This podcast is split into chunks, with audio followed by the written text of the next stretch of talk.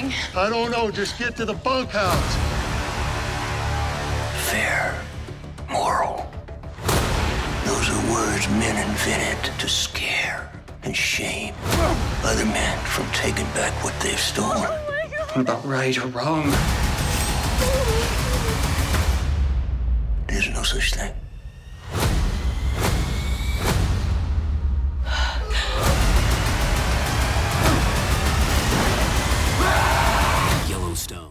Kelsey, Jeff in Las Vegas, good to see you again. Hi. Oh my god, I really like your background. Oh, thank you. Hey, I watched the first couple episodes. I got to get got to get in the Dutton Ranch mood. Yeah, yeah, yeah. well, c- congratulations, season four on Yellowstone, and what I've seen of it. What I've seen so far is just, you know, I needed a seatbelt in my couch. You know, I was watching it. This this Yeah. is worth the wait, isn't it? This one is um is a really wild ride, like right at the opening, huh? Oh, that's that's the trademark for Yellowstone. Every first episode, the very first images are just mind blowing. Yeah. So you know, as a fan, also I think fans are just going to go crazy for this season. But Oh. season, you know, season three left us with a cliffhanger, as it always does. A major attack on the Dutton family. There will be casualties physically and mentally, and uh, this tragedy puts a strain on her relationship with Kayce, doesn't it? Oh yeah, I think the Duttons put a strain on their relationship in general, to be honest. And with the attack, you know, she literally hates him, doesn't she? Hates Kayce, which is really strong emotions from her, considering their past relationship. Yeah, I think you know, it's almost like love and hate are are are almost the same kind of extreme emotion.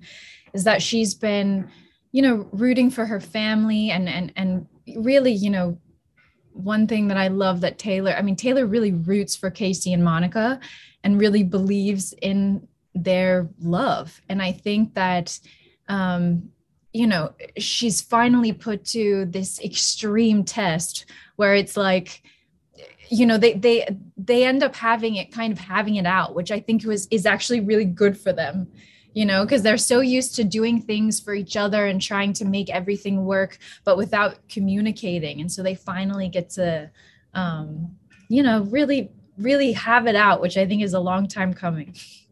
And, Monica, you know, the, the family, the Dutton family's bent on revenge. You know, they all want payback for this. Monica doesn't. She has a simple request. She just wants to go home. She doesn't want to be there. She actually called the, the Dutton family evil.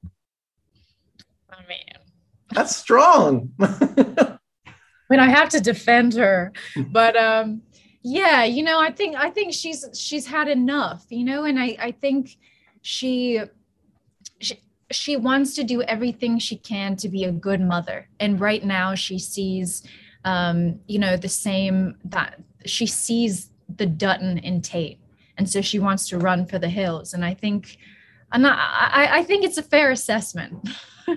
and you know tate you know when these attacks happen tate has suffered major trauma but monica has a different approach towards recovery than kayce doesn't she?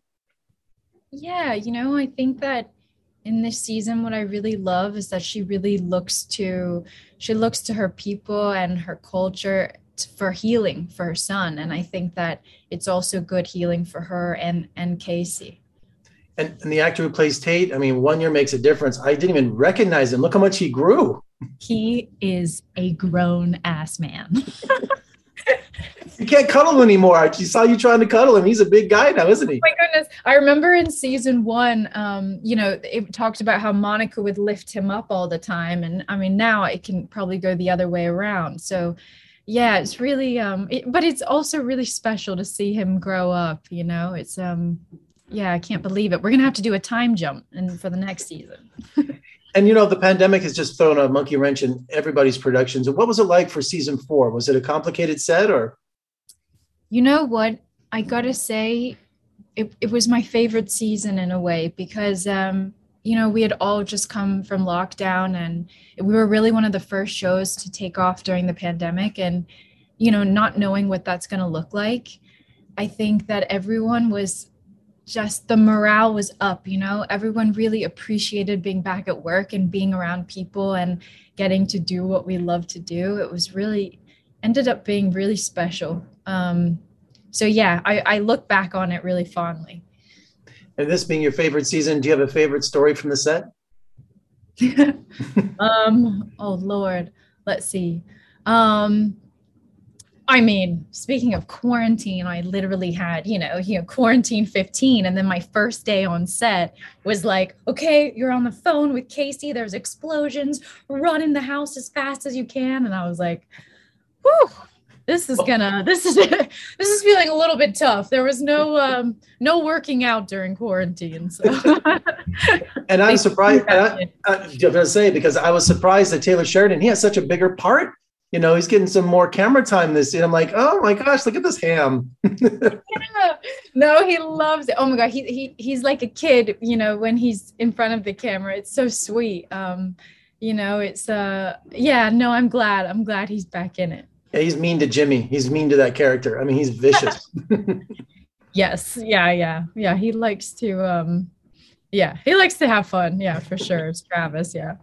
Well, Kelsey, congratulations on season four. Thank you so much for joining me today, and uh, let's talk again soon. Thank you so much. Thank you. I I I really appreciate it.